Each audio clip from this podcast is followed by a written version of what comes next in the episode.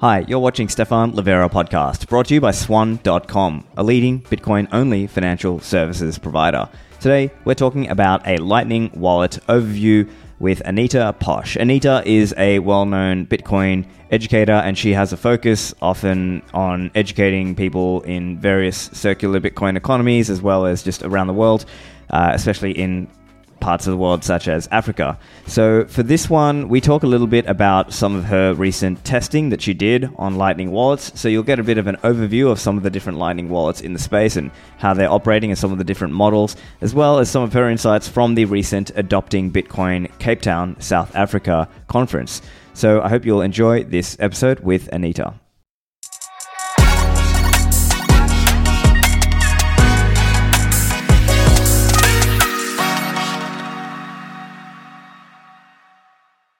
Anita, welcome back to the show. Hi, Stephan. Thank you very much for the invitation. I'm happy to be here again. Yeah, that's great. And I know there's lots of things going on. We're going to obviously hear about what's going on on the ground. Um, and so I know you were just recently at Adopting Bitcoin Cape Town in South Africa. So uh, let's start with a few of your reactions on that. What was the event like for you? Oh, I was very happy to be at the first Bitcoin only conference in Cape Town. And a lot of the people there also said it's so great to finally, after a lot of blockchain, crypto conferences in South Africa, that they can finally attend and be a part of the conference. And they were also very proud to say that it's really a conference from Bitcoiners for Bitcoiners. And um, so it's the second uh, Bitcoin only conference now on the African continent after Afro Bitcoin in Ghana. And it was, um, you know, we are at many conferences. I would say it was uh, one of the smaller ones, but very well organized. And what I specifically loved was uh, the diversity of people there. And also there was a big, big focus on earning and spending Bitcoin and replacing, um, and less more, less, less a focus on uh, hodling and Bitcoin as a store of value and as an investment. Of course, we all know that's also a, a, a big part of Bitcoin, but the focus at that conference was more very practice orientated, and I loved that. Great. So while we're on that, let's let's hear from you. I, I want to hear your perspective on that. So why is earning and spending Bitcoin important? because it's a part of money. It's a function of money. And if we want to prove in a way or show that Bitcoin is money, then we gotta use it in a way. It would be a great way. And it's also a way to onboard a lot of people, um, who may otherwise say, I don't have any money anyhow to, to use it as an investment or a long term, um, possibility to store my value, uh, because there are millions and um, even billions of people who don't have that possibility to save.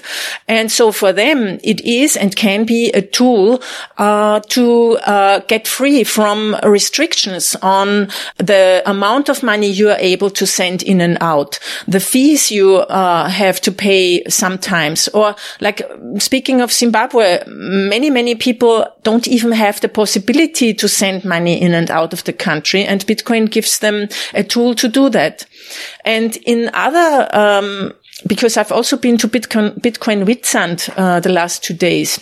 And it's also like it gives also merchants and shop owners uh, the possibility to make more profits because it attracts Bitcoiners. They come to uh, their small towns and villages and spend money there, which they otherwise might not have had. And so I think for I think adoption is two-sided or mm, I guess more, more sided than two sides, but it's a store of value and it's a money for me and a tool. Right. And that's, and that's fair enough. I think from the perspective of maybe people like us who are willing to earn and spend, I also acknowledge that there's a whole camp of people out there, maybe more from, more so from the Western world, where for them, they just see it like, I'm just going to hodl my Bitcoin and I've already got fiat income and I'm just going to spend that fiat income. And so, you know, I think it's more just a question of right tool for the job. And because for some of those, like let's say Western Bitcoiners who have access to US dollar bank accounts and credit cards, debit cards, etc., they see it like, oh, it's just inefficient for me to use Bitcoin because maybe capital gains tax, maybe because of Bitcoin transaction fees that are not built into the current, you know, credit card and debit card rails that they are using today, right? Like I'm not endorsing that view. I'm just saying that's that's what many people are facing, right? Um, so I think that's probably just a that's why maybe there's a slight difference in this kind of worldview where there are some Bitcoiners, typically from the Western countries, and more of an investment case and savings and long term hodling, and then you've got sort of uh, the let's say on the ground in lower socioeconomic circumstances people who are maybe more focused on the earning and spending and the direct, you know, transactional nature. That's that's one part, but it's also the eh, necessity. So Bitcoin really fulfills needs. It's a utility here, and that's why I think that more people will be adopting it from the side of being a payment, like a money to pay things and to earn it, um, then in Western countries, as you say, yeah, a lot of people, why should I use uh, Bitcoin, which is complicated? I need to learn about it. Um, and uh, I can just use my credit card. Yeah, I get that. I mean, that's one of the reasons why I'm working in the global south and not in Austria because people are staring at me and saying, what do you want? Yeah. Um, but it's even there more, there are more use cases popping up there too. Uh, because I heard, for instance, from an Austrian uh, comedian, um, whose bank account uh, was suddenly closed. He seems to have said something that people didn't like. And he's using Bitcoin now to get his uh, crowdfundings and and um, his things going. So it's coming everywhere, you know, and, uh, but I really think that the necessity driven part here and the utility that Bitcoin has for, for people is the main driver of adoption, um, in many African countries. Right. And let's uh, talk a little bit about the, obviously you're on the ground, right? And you were obviously, seeing talks from or seeing people talk about things like uh, I know uh, there's the I, I, forgot his name. Is it Karel the guy who does um, the crypto converted um, and they're the guys who are doing pick and pay so people in South Africa uh, this is a big you know shopping super supermarket place and people can actually pay with lightning. So could you just uh, elaborate a little bit on that and what's the experience been like for that kind of thing Absolutely. I mean, it's mind blowing. For me, it's, uh, I should actually come to South Africa and live here, uh, because, uh, I was at Pick and Pay and with Karel, Karel van Wyk is his name.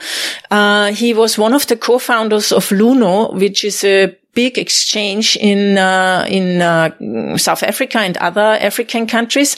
Uh, but now he's working with his own company, and he built a app which is basically a translation app, um, because Pick and Pay they came to him and uh, asked him how is it possible to integrate uh, bitcoin payments to our system? Because what they are using is already a lot of people here are scanning qr codes at the tills at pick and pay to pay for their um, purchases. But it's a unified qr so many different systems from the traditional banking world are already using this unified qr and of course, it was easier for Karel to um, adopt that standard so that not Pick and Pay had to start issuing lightning invoices, but that he built the app, which is translating this crypto uh, QR, or let's say it's a payment QR by Pick and Pay, a unified QR to a lightning invoice. And how it works, a lot of people go there and want to pay with the lightning wallet directly, but it doesn't work because it's not a lightning invoice. So what you first need is this uh, app, which is called Crypto QR.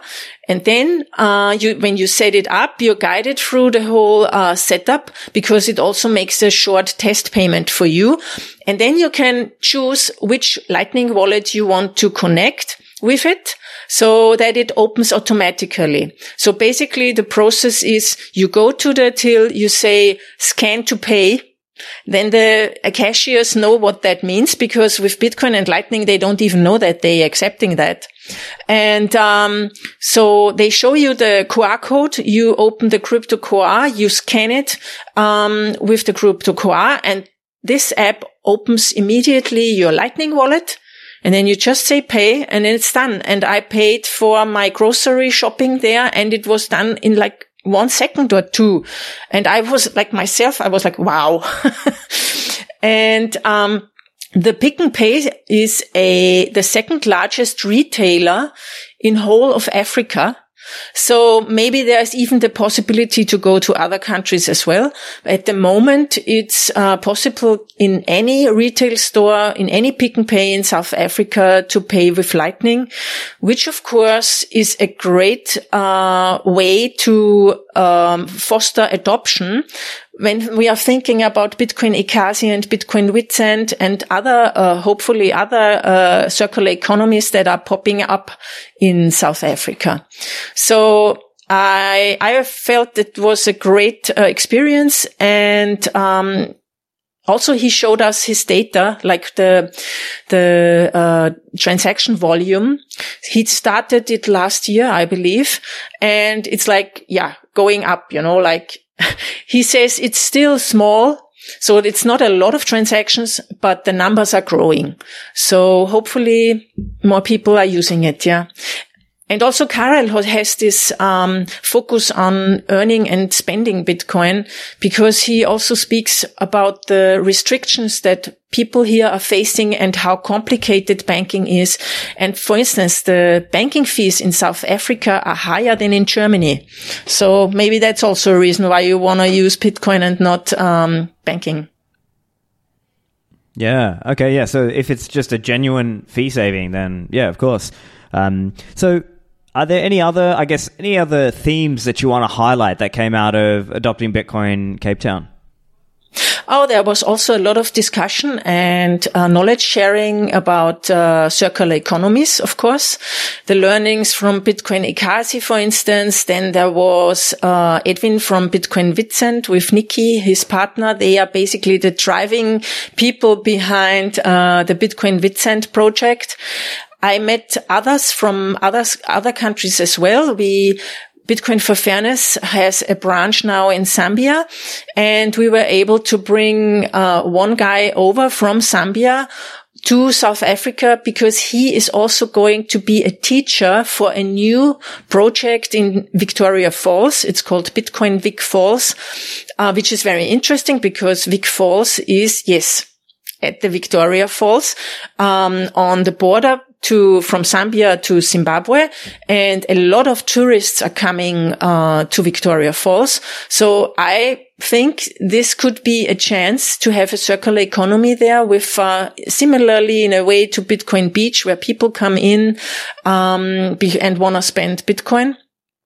And he's going to teach there Bitcoin so that they have their own teachers then, because I think that's the, the important fact also about, um, new projects popping up that we have people on the ground, uh, with the knowledge. So, uh, circular e- uh, economies and also how to, um, share Bitcoin knowledge with your peers was also a topic, at least in the panel and the talks where I was a part. Yeah, sure. Uh, and you mentioned uh, Bitcoin Witsand as well. So tell us a little bit about this circular economy. What's the status there? Like, well, how many merchants and how many sort of people are part of that one? Yeah. So Bitcoin Witsand is half the way to Bitcoin Ekasi from Cape Town. And it's to- it's totally different in that sense that you have a totally different population there. In Bitcoin Ekasi, it's a project in a, in a township, uh, where really, uh, people are like, let's say, having the least, you know, chances of all. And Bitcoin Witsand is a Afrikaans community it's like 400 people living there, I believe. And, uh, it's a tourism village in a way because a lot of the houses there are empty. They are owned by people who come there on the weekends or for the holidays season. And, uh, they onboarded, I, I can't tell you really how many shops, but I would say 10 maybe. Um, and, um, yesterday I was, we were in a liquor store, so I was paying for beer and wine with Lightning. And it's like they have signs that say Bitcoin preferred. And it's not even a, a special topic, you know, like it's uh, the cashier in there. He was not very impressed that I bought my things with, with Bitcoin. Um, the only surprise was like we, then we went into the next store, which is more like a grocery store and we bought something with lightning. Yeah. Easy, everything. And then I thought, Oh, I got the Bitcoin ring on me. I want to buy something with the ring. So I went back and I bought, uh, three lemons, um, with the ring and the cashier was like, right. What's that? Where do you have that from? I want it too, you know? And so it was really, she was really totally surprised. How is that possible now? Um, and they have a put put place. Um, so they have some tourist attractions where you can pay with Bitcoin. You can buy biltong, uh, with lightning in the next, um, village. So they are spreading it a little bit out already. And as far as I understand, they also have the, got a grant or donations now to replicate that model in a village nearby. So then you might see, um, more Bitcoiners and also was, was, what interesting was, was, uh, that Edwin said to me, you know, um, I can give you the tourist experience, but actually the more interesting thing is that these people, and it's a, rather say more on the older side. the society there is more on the older side. And Edwin says they are the youngest people, the youngest grown-ups there. And, um, so he told me, you know, the people actually exchange privately in the sense of, okay, you want to buy my fridge? Pay me in Bitcoin.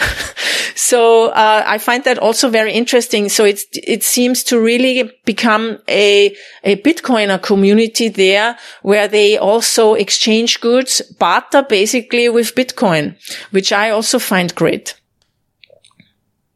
Great. And so let's talk a little bit about um, the tooling and the wallets, right? And I, don't know, this is also, you've written uh, and recently done, uh, I guess, some field research of uh, with different wallets. Let's start with um, the question around fees for a lot of people because I think that's you know uh, it's it's kind of funny because in the online world there's all the people you know well I prefer to call them spammers but uh, the the inscription uh, people uh, particularly the BRC20 and stamps I think those are the really pollutive examples. Um, and so we've seen these big fee spikes recently and I guess the way I'm seeing it is we always knew this was going to happen eventually, right? It's just sort of a question of is it happening a bit prematurely now, or maybe it's like a bit kind of uh, lumpy in the way it's happening because like every now and again there'll be a big new mint and all of a sudden the fees are high and then that makes it difficult for people to actually self custody. And I, I know you're obviously very focused on this also in terms of self custody. And what we've seen is a lot of people who then, because the fees are high,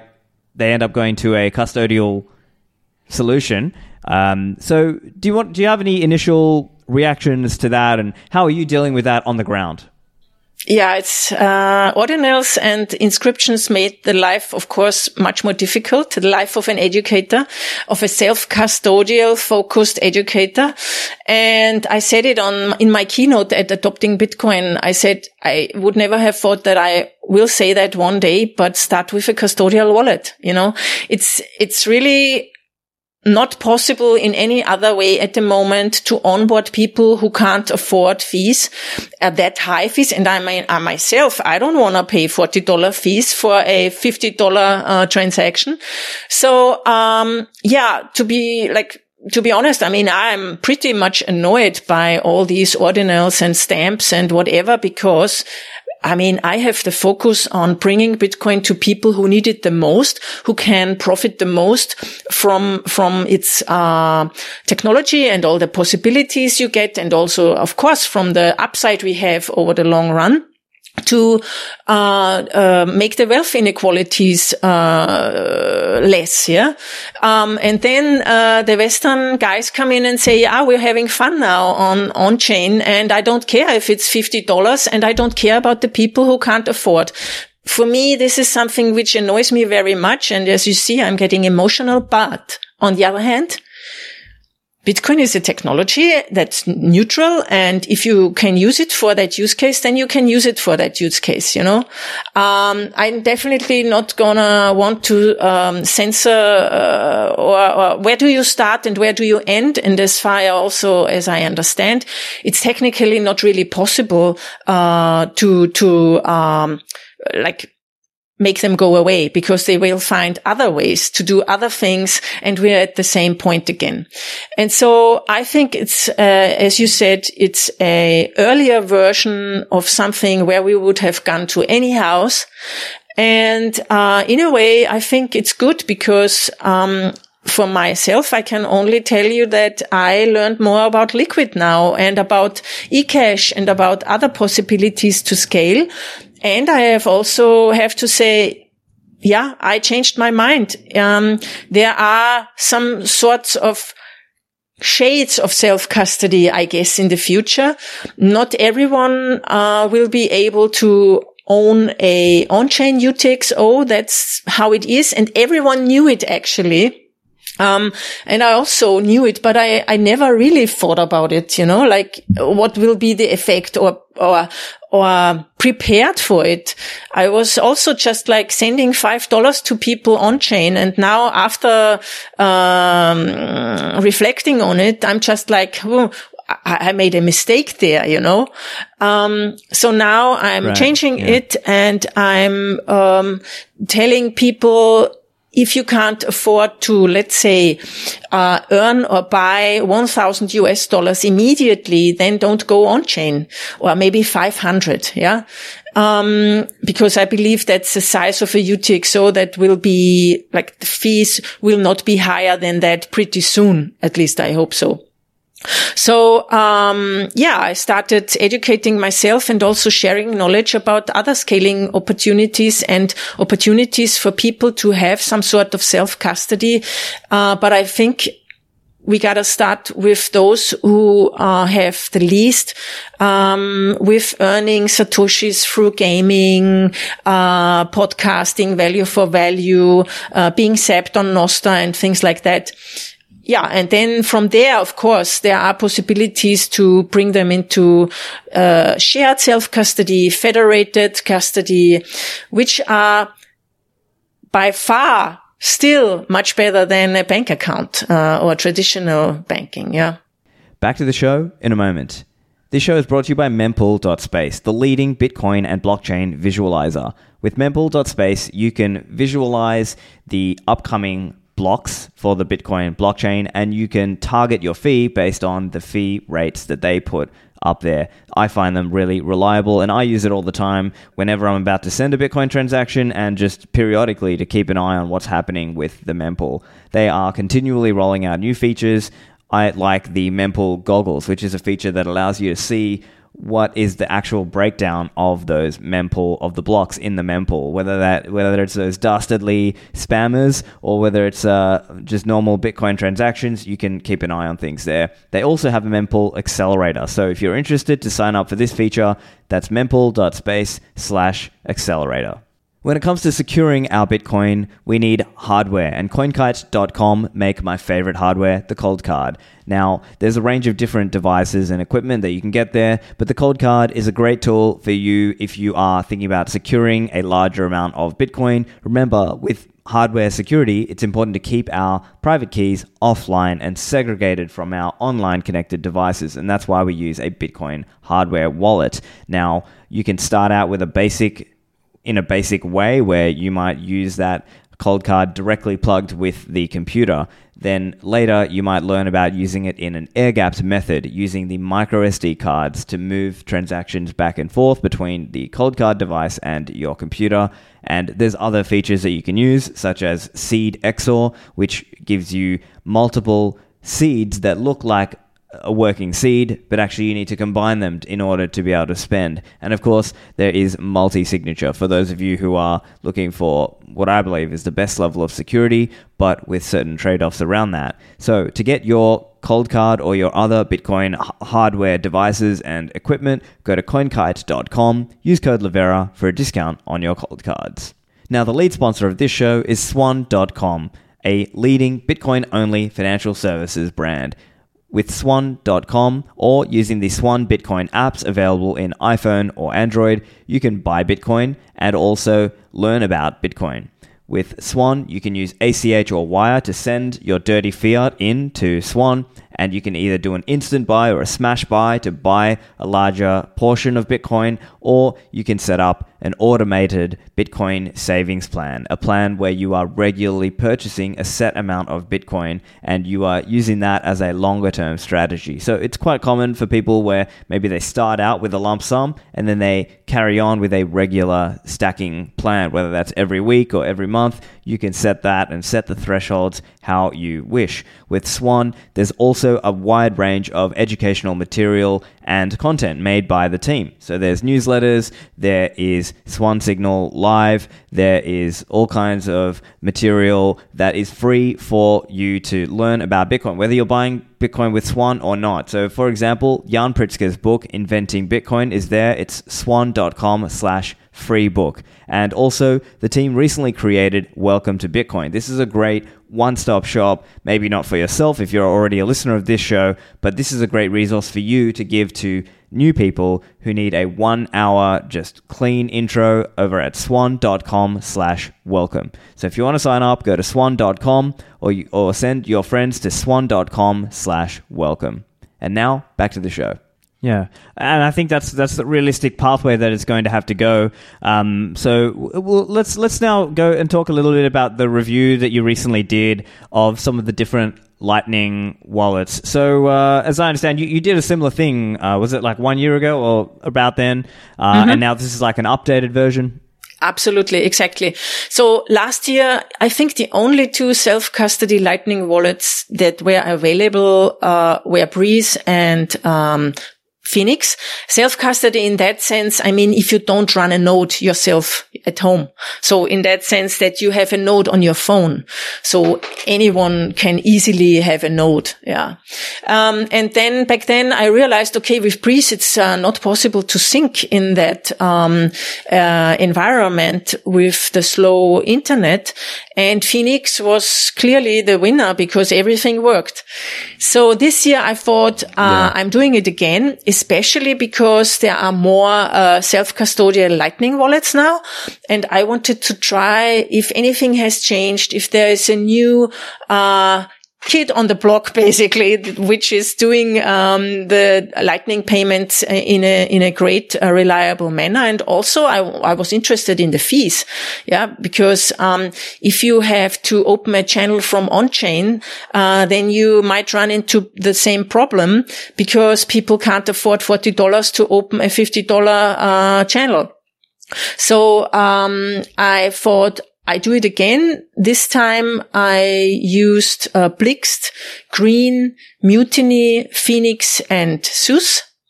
And for the fun of it, I added Wallet of Satoshi. Um, I didn't add Breez the second time because I was talking with Roy and he said, yes, we changed some things. We updated the wallet, made it better, but I don't think that it will work. So I just left it out of the test. And for me, um, what's most, what was interesting is also to see, uh, the different setups of the wallets in terms of what, how can you open a channel? And um, what can you do then? I mean, is it a, is it more for noobs? Is it a easy to use wallet that guides you? Or does it have more options for advanced users and things like that? And so, um, the first thing I had to do, of course, was to open a channel. And for that, I stayed in the capital of uh, Zimbabwe, Harare, because I thought I might not even be able to open a channel uh, with uh, slow internet. And so I did that first. And I also was interested in the difference of uh, possibilities and the costs of opening a channel. Because as you know, you can open a channel directly from the blockchain. You can open it from another non-custodial or custodial lightning wallet. And uh, you can even use liquid and swap it into lightning via Boltz exchange and uh, then open a channel. So you basically also open it from lightning, but uh, you can take it from liquid. So, um, and that was very interesting because, for instance, with Blixt, I only could use a on-chain transaction. I mean, there's the possibility to buy inbound liquidity and I think also, uh, to get an o- channel opened, but I didn't want to do that, uh, because it, I think it's another step again, you know, I, I'm looking for the solutions for people, um, who don't know that much about Bitcoin, uh, to onboard them. And, and that's also a fact why I do these tests is I only want to recommend things that I've used and where I know it work, they work and where I can honestly say I did it myself. And so, uh, what was very interesting with the channel openings was that, as I said, Blixt needed two on-chain transactions, um, which was different with with other wallets. Uh, I have the I had the um, not feeling. I I I thought the others are somehow hiding away that second uh, channel, uh, the second transaction. Um, Could it just so be anyhow, in that case? Is that something like a just-in-time channel going on, something like that, where maybe Blixt had to be funded on chain, and then you had to set up a channel inside of Blixt? Whereas in maybe the others, they're doing like an on the fly channel creation, um, which does require maybe a little bit more trust on the LSP side, and maybe there's some more technical complexity there. But uh, that's uh, perhaps what's going on there. Yes, I assume that's exactly what's happening there because with Phoenix, my channel was set up in five minutes or something. And with Blixt, I couldn't set it up. I mean, I, it took me a whole day because they, that was at the time where uh, transaction fees were fairly high and the times, um, it took, it took, um, you know, I went home in between because it was already night. so, um, yeah. Interesting was that actually green was the best option in terms of uh, like how much I had to pay and um, how much uh, outbound uh, possibilities I had. So I used for every channel I used a hundred thousand satoshis. So I started the channel with a hundred thousand for each of the wallets. And, uh, in green, I had 97,500 sats in my channel outbound. So to be able to pay from that. Um, and so that means I only paid 3.5% of the 100,000 Satoshis as a fee to open the channel. Whereas with Zeus, uh, Zeus, how, how do you say Zeus? Zeus. The wallet. Yeah, I say Zeus. Yeah. Zeus. Okay. Thank you. because yeah. some people stare at me when I say it. Um, uh, and I had to pay 48%, uh, for the channel opening. Well, yeah, I guess so a lot I, of this probably, it probably really depends like on a range of factors, like how much priority did, was it assigned with how much, and how much did you fund it with, right? Like if the intent is, you know, people might say, look, if you're self custodying and we should try to keep, we should, as a rule of thumb, maybe you should have what UTXO is larger than 1 million sats right? So if one Bitcoin today is about what forty three thousand, so that means one million Sats is what four hundred and thirty dollars, let's say roughly. So one hundred thousand Sats is like forty three dollars in today's terms. So maybe you know you could understand where maybe. Um, a listener or maybe the wallet developers would say, "Oh no, Anita, that's kind of a user error here. Like you should have done it for a bigger amount." You know, that's what they uh, they could sure. Say, potentially. They they could say of course they can say that but uh, i let's assume i'm a newbie. I mean um, yeah you can tell them yeah. use a million sets but who who knows that? So uh, it was just interesting to see. And um, for Zeus and for green i for both, I used Liquid I, with the SideSwap wallet, swapped it via Boltz into a Lightning invoice, and uh, paid the 100,000 that way. So, um, like the costs Sorry, for so the incoming. Clear, that's that's an example where you were the wallet starting from zero, and you had another wallet with a liquid balance, and then you pay like you used Boltz to kind of fund or be the initial creation of that channel. Now, some of these um, Lightning wallets have it automatically built in, and other cases, I guess you can just go separately to boltz.exchange uh, and sort of. Yeah. You know. No, these ones that separately. So I had the website open. Yeah. I sent from the SideSwap wallet to Boltz and Boltz. I put in the Lightning invoice from the wallet that I wanted to open a channel. That you were testing. I, gotcha. Yeah, exactly. Yeah. I put so that it was kind of like a lightning setup basically is what you were testing. Like like a onboarding from Lightning straight away kind of thing. Like the idea in this example, let's say, yeah, you're pretending that the newbie in this case just has the wallet and then the experienced person or the teacher already has a Lightning wallet set up and that they're funding it that way to get them yeah. started. Uh huh. Yeah, I just yeah. wanted to see the different ways also you can have a lightning invoice paid, you know.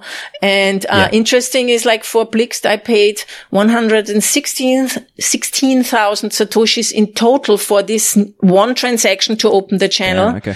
Yeah. With uh, Mutiny, I paid 100,404 and with green and Zeus, of course, I paid the same because it's uh, liquid to Boltz. It was 101,000 satoshis.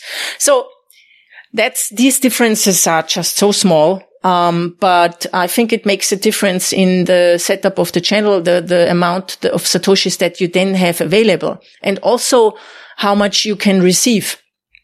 Okay. So, um, that was the setting up of the channels. And then I was uh, happy to go out 40 kilometers from Harare to a rural area and I was looking for a place uh, because I had free devices, you know, uh, for the the wallets because some I already had on one phone and yeah, etc. So I found a place uh, where I could use one of the two mobile providers I was using because on one place one worked, on the other place the other worked. So I then decided I just uh, hotspot myself. So and then I started, uh, I had set up a protocol, like I want to send 50,000 first and I want to receive 50,000. And I always use the Phoenix wallet as the wallet to, to receive, uh, or send from to the test wallets. So that that is always yeah. the same. And so, um, I was successful, um, sending 50,000 to Phoenix from Phoenix, uh, sorry, yes, from Phoenix and from Mutiny and of course from Wallet of Satoshi. But the interesting thing is that Wallet of Satoshi took nine seconds uh, to send the 50,000, whereas Phoenix only took three seconds. so the self-custodial... Phoenix to, um, to Phoenix to Phoenix. or which one? Oh, no, right. Was, but that's, I mean, you um, can understand why that's because that's like kind of like an internal, not fully internal, but at least ACINQ uh-huh. kind of on their side can make the connection more easily because they know it's, it's another Phoenix wallet. Yeah, that's right. Uh, I guess, yes. And then Mutiny, it took 50, 50, 50 seconds, but it also worked, but I had to wait a little bit longer. And then I did the other way around. I say, okay, let's receive 30k from my external Phoenix wallet that's not in the test. And it was uh, Mutiny, Phoenix, and Wallet of Satoshi all did it in three seconds. So they all worked fine. Blixt, Green, and Zeus, they just didn't work. And I know why Blixt yeah. didn't work because it just didn't sync to the top of the blockchain. So it was never yeah. there. Um, green, I don't know what happened with green. I waited two and a half minutes uh, for the payment to work, but it didn't. And I got an error message. I sent it to them. I don't know what it meant. And Zeus also, I waited five minutes. It wasn't able to sync or uh, to uh, be ready for the payments. Yeah. Uh, yeah. I mean, the, the yeah, so think, guys. Um, some of this comes down to like the model that the wallet is using. So as an, ex- as you mentioned with Blixt and I believe Breez in the, let's say the old model Breez or the original model of Breez, it is using Neutrino. So it needs to sync to the chain. It needs to use the compact block filters and it needs to then download the blocks that, that it has a relevant transaction in. And so that is just going to be difficult if you're in a rural area in Africa with poor internet connectivity.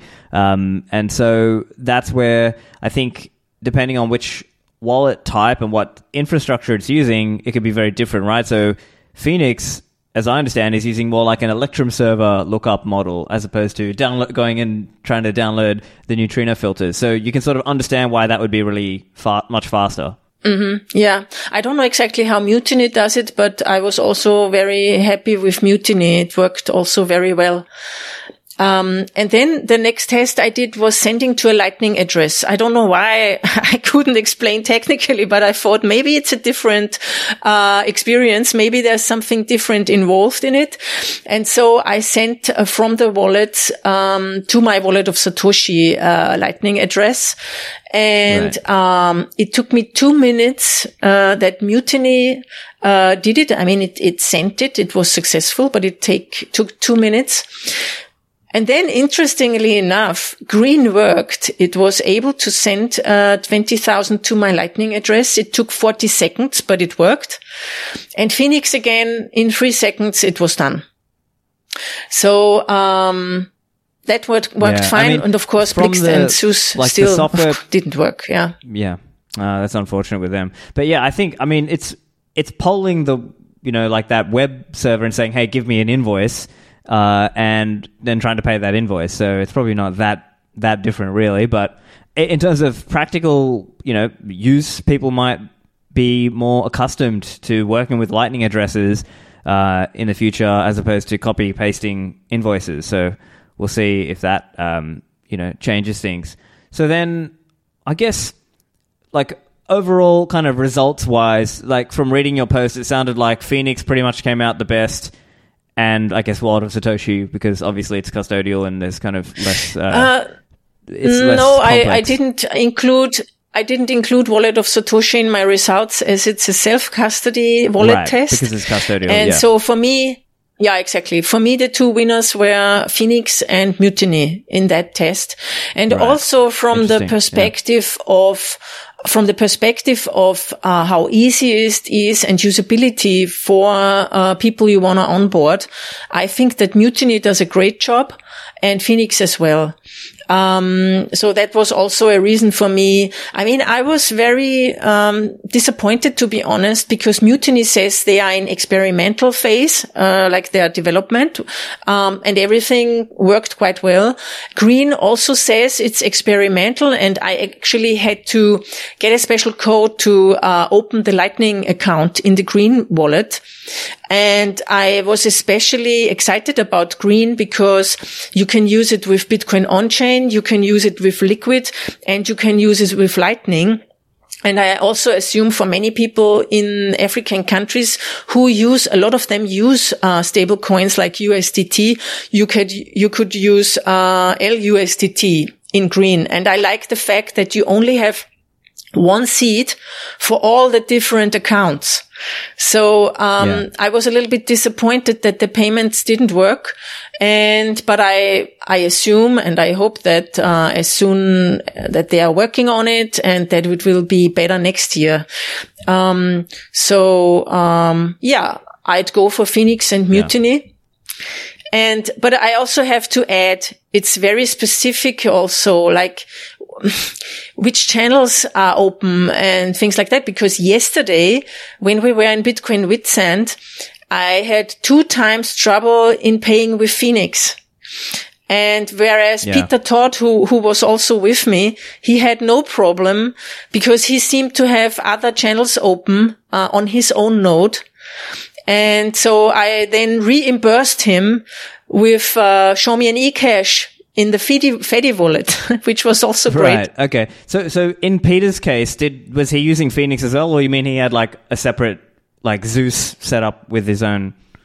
He has his own uh, node and he used Zeus for it. Yes, and he said, yeah. um, I think that the setup in um, like the merchant nodes. I think that uh, Edwin doesn't have a channel to ACINQ, but I think they opened one yesterday, so it should be better now.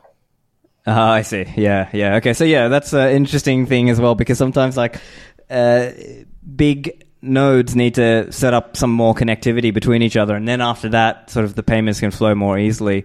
Um, but uh, I think, look, I think the other broader comment that people might have or I might have on this is we have to think about who our audience is going forward, right? Because if, okay, f- inscriptions or not, ordinals or not, fees are going to rise and it's going to become impractical for people below a certain, let's say, income or net worth threshold to be using self custodial Lightning.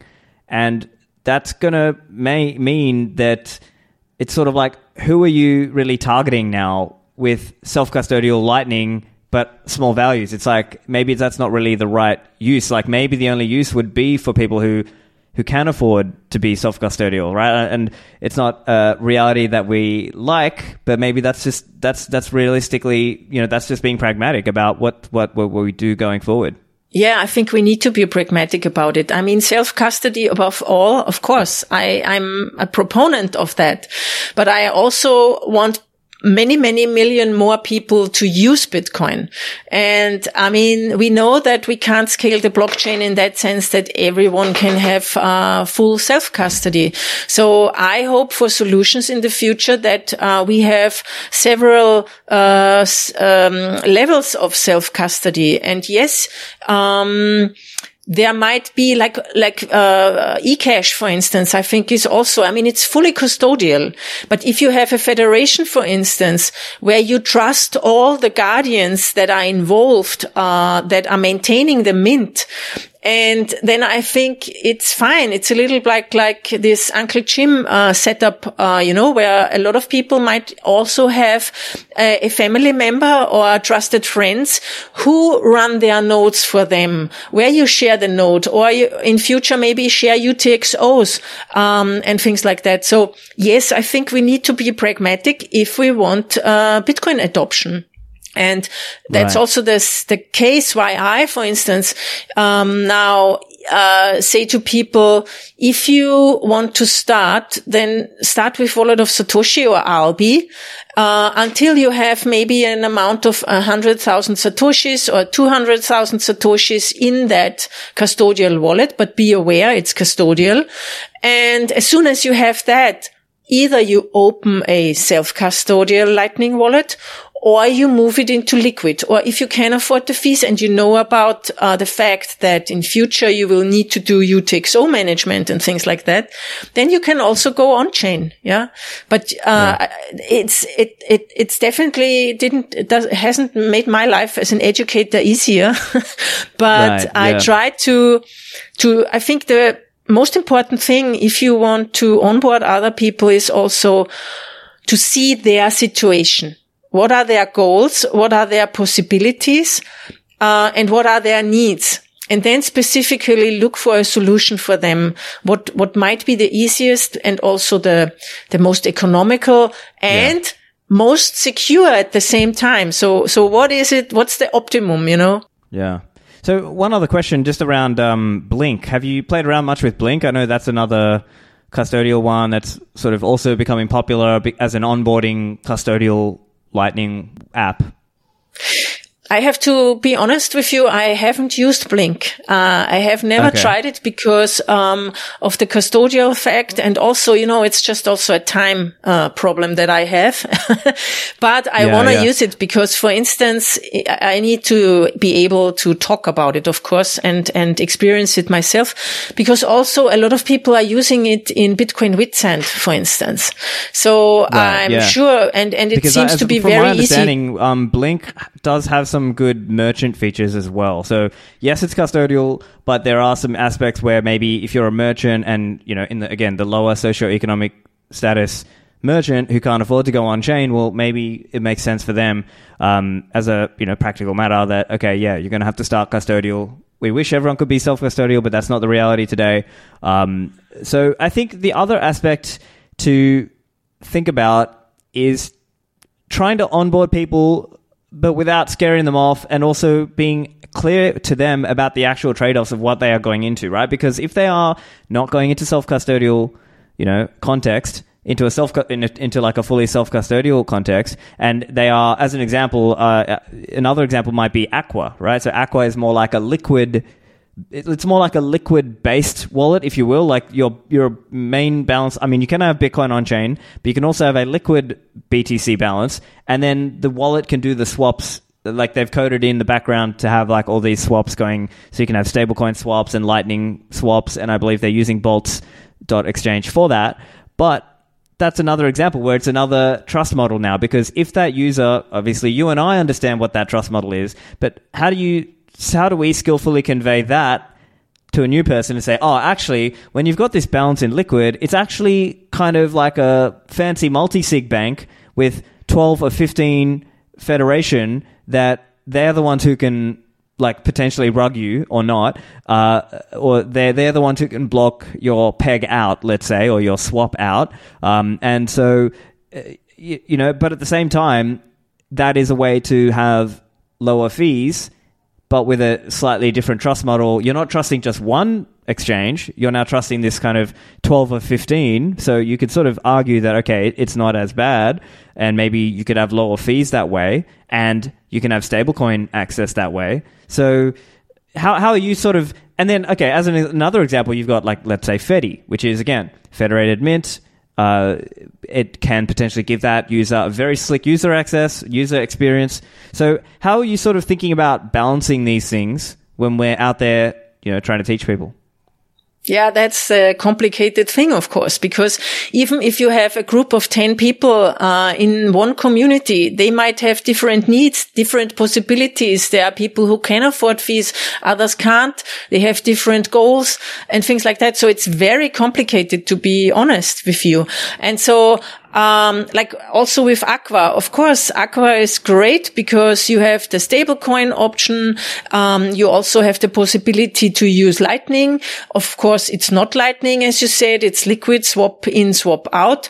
Um, but the, that's the next thing that you need to tell people in a way is you, with Lightning, it's only ever going to be hot storage. You can't have a cold storage. You can't use uh, a Trezor or a Coldcard or Bitbox or whatever hardware wallet uh, to secure uh, your Lightning funds. But you can do that with Liquid because Liquid is similar to uh, the Bitcoin blockchain. Yeah, it's federated. So, to be honest, that's why I rather do not onboard people like going there and telling them, Hey, why don't you use Bitcoin? Install wallet of Satoshi and I'm off again, sending them five Satoshis because they will never use it. They don't know the risks associated. They don't know what it is, whatever.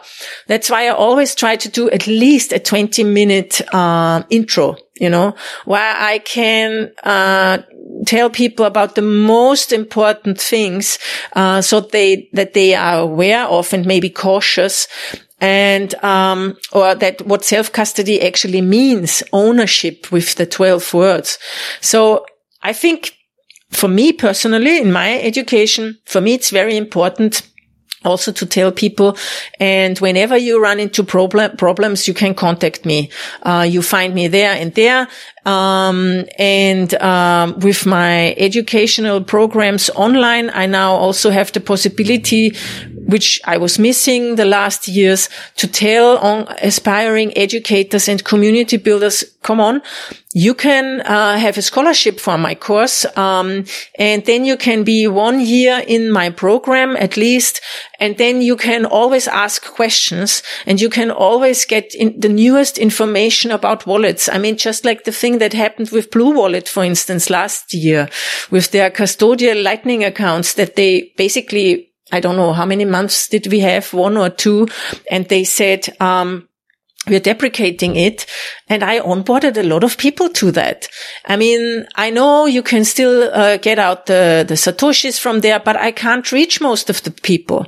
So that's why I also say it's so important to have a local community, a meetup or a group of people where you can go if you have questions because we will need to change. I mean, just thinking of me, I don't know how many Bitcoin and Lightning wallets I have on my devices 10, 15, I have no idea. Um, and I'm changing them all the time, you know. Uh, now Aqua is coming to it, Blink, others like BLV. I'm not using BLV anymore. Um, so I also tell people, you might need to change the wallet in the coming years because this is a new and upcoming technology. Uh, there's a lot of development going on. So, but on your question of what do I recommend then? Um, it's really very depending on the use cases, on the knowledge of the people, or let's say on their uh, level of education, because you, I think you have, have to abstract it, um, make it the, the more easy, the more you see, okay, also this person is not really interested in learning. They don't have the capacity to it for different reasons. Like in Zimbabwe, people don't have so much time to learn about self-custody and what it all means. They have so many trouble with their own daily life. Um, so it's really important to, um, look into who is the audience for this event, for that uh, tutorial, whatever. I think um, that's the most important thing to to specifically focus on their needs uh, and challenges, and where you can bring an easy solution. Right. Yeah, and I, I think it's it's quite complicated because, as you were saying, it's also a factor of some of these wallets might not be here in a few years. So then you kind of are also, from that perspective, also trying to protect that person. But it's just genuinely not an easy sort of uh, thing. If you're dealing in the case of people who are, you know, not able to afford going on chain, right? Because if that person can afford to sort of use full self custody, then it's a bit more simple. You can sort of put them to like one of the, you know, write down 12 words, keep these 12 words safe. As long as the 12 words are safe, you're okay but it's kind of a, a different story with um, some of the custodial lightning. We, yeah, we also have the 12 words with the self-custodial lightning. But still, for me, I mean, yeah, it's still more complicated than, as you say, on-chain. There are more standards already on-chain, you know, with the 12 words, the HD uh, wallets. Um, sorry, now I lost, I, I wanted to say, add something, but yeah. please go on. yeah, right. Yeah. But I mean, as even with the 12 words thing, I think that's relatively standardized now. I think most people have this BIP39 context down. The only difference is maybe like Muun Wallet, whereas, you know, that was kind of a popular wallet a few years ago before the on-chain fees had sort of risen a lot. I think the other thing is a lot of people didn't understand that it was not Lightning native. It was more like an on-chain native wallet that was using submarine swaps in and out to do Lightning. And in a high fee scenario, that it kind of breaks down a bit if you're doing a lot of smaller transactions. Um, so that's where maybe the native Lightning. But again, it comes back to you know choosing the right tool for the job. Go on. Yeah, but that was one of the reasons. I mean, at the beginning, I also recommended Muun because I thought it's a Lightning wallet. Uh, and then when I saw their backup, which they had a non-standard backup, you know, with, with different letters, that's not the standard words. I was like, I don't like that setup because uh, it will be difficult to explain how to move from uh, Muun to something else with that. That's not a seed, you know. Um, so that was why I didn't. I stopped recommending it. And what I wanted to add before, because of the wallets, and also I think it's so important even more now when we have that incident when Wallet of Satoshi shut down for the US American users. I mean, if you are not on Twitter every day like we are, how do you know that wallet of Satoshi if you don't use it on a regular basis? Yeah, you use it once, uh, and six months later you see, oh, they are not operating here anymore. Yeah, maybe you see it, maybe you don't. Um, so of course you can send the Satoshis somewhere else. But I think that's a big problem that we have, um, that uh, education has, um, or Bitcoin in general, that it moves so fast, and there are these many different wallets, and you also don't know who are actually these people who make these wallets.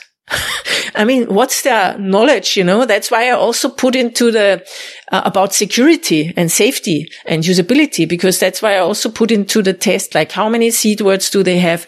Is the uh, backup forced? So do you need to write down the 12 words before you even can start using the wallet, which I think is a good practice because a lot of people start using it and they never write down their seed afterwards.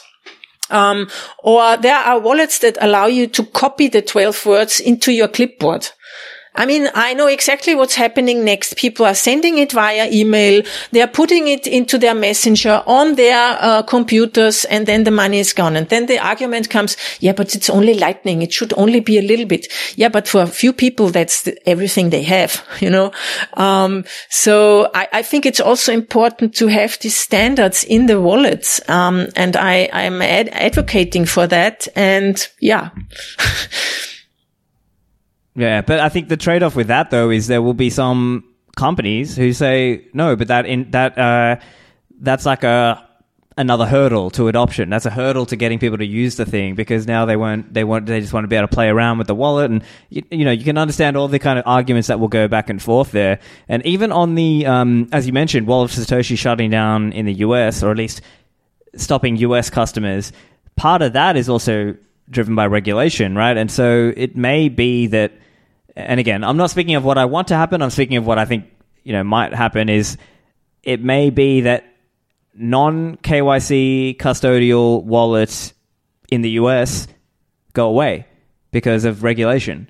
But maybe in the non US context, they may still survive. And that, that, you know, that's where maybe the Blinks and the Wallet of Satoshi's and some of these others, like maybe Fedi and others, will still be able to play because they're not in the US and they're not serving US customers, at least on that. Whereas it may be that uh, you know in the in this age of government regulation uh, that the custodial wallets will end up being KYC ones, and so that's kind of the other element to add in. I I fear the same. And I gotta say, uh, well done, Wallet of Satoshi, not bending the knee to that and rather go out of the US than uh, making it uh, KYC'd. Um, and I think with uh, Fedimint, the chances are higher um, that it can still be a non KYC because the federations usually don't know who the guardians are. So it's a technology that allows for that shared custody without people even knowing who is behind of it, you know? So from that perspective, um, I hope because I mean, we need privacy tools, of course, um, that, that, uh, things like that can sustain. But yeah, we'll see. Yeah. But yeah, I think this uh, recent, you know, last year or so, we've seen these big fee spikes, and it's the other aspect is it's not constant, right? It's not just saying the fees are two dollars every time, or the fees are forty dollars every time. There have been times where it, where it swings between anywhere from let's say a dollar to thirty dollars a transaction on chain. That is, um, and so I think that is maybe going to force a different conversation for those of us who are kind of in the education world of trying to help put out educational material, uh, because it means you you really have to know you have to sort of choose the right tool for the job. You sort of have to understand the person you're trying to teach. What is their use? Are they a hodler mainly? Are they not going to transact that much? Okay, are they above a certain value? Okay, go for this particular wallet because it's on chain. You get your 12 words and don't worry about Lightning. You don't really need that. Or if they are somebody who maybe they can't afford to be, you know, above 1 million Satoshis and they kind of have to use you know, spending and receiving, and they do transact more regularly, well, then maybe that's where like a Blink or a Wallet of Satoshi or a Fedi, something, or an Aqua potentially might make more sense for that person you know uh, but it really and then they might be like oh no i'm a privacy person so I, I, really want the privacy aspect you know it's it's just you really have to sort of understand what they want and then try to sort of have good knowledge of the options and then say okay for you this is the best option Absolutely. I totally agree with you. So it's going to be very specific, um, uh, towards the needs and, and the possibilities of your group, your audience. Yeah. What people need. Um, yeah, so that's it's it's. Yeah. I think right. we well, see we will see yeah. more specially specialization uh, also in education. Mm. Yeah, right. Um, so let's wrap up then. So as you as you mentioned, you know, we've talked about a lot of things uh, this episode. We talked about adopting Bitcoin, Cape Town, South Africa, some of the ramifications of uh, a you know a swinging fee market or block space market. Um, there's some of the different uh, your review of the self custodial Lightning apps and you know, kind of a discussion of where things are going in the future. Um, just as we finish off, where can people find you? I know you have a, a course and Bitcoin for Fairness. Where can people find you online? Yes. So, um, the course is cracktheorange.com and, um, it's a video course where you learn everything you need to know about Bitcoin. Why is it important? The history. Uh, what are the differences between self-custody, custodial services, which wallets to use, uh, how to set it up, what are the best security practices and things like that. And it includes a live call once a month where people can ask me questions directly. And so the best best thing to stay in touch with me is actually my newsletter because once a week I send out a free new, uh, yeah, newsletter for free with important, uh, updates and new videos and educational material. And you can find that at anita.link slash weekly. So that's the best way to stay in contact. Great. Okay. Well, thanks. I'll put all the links in the show notes and uh, thanks for joining me. Thank you very much, Stephan. Have a nice day.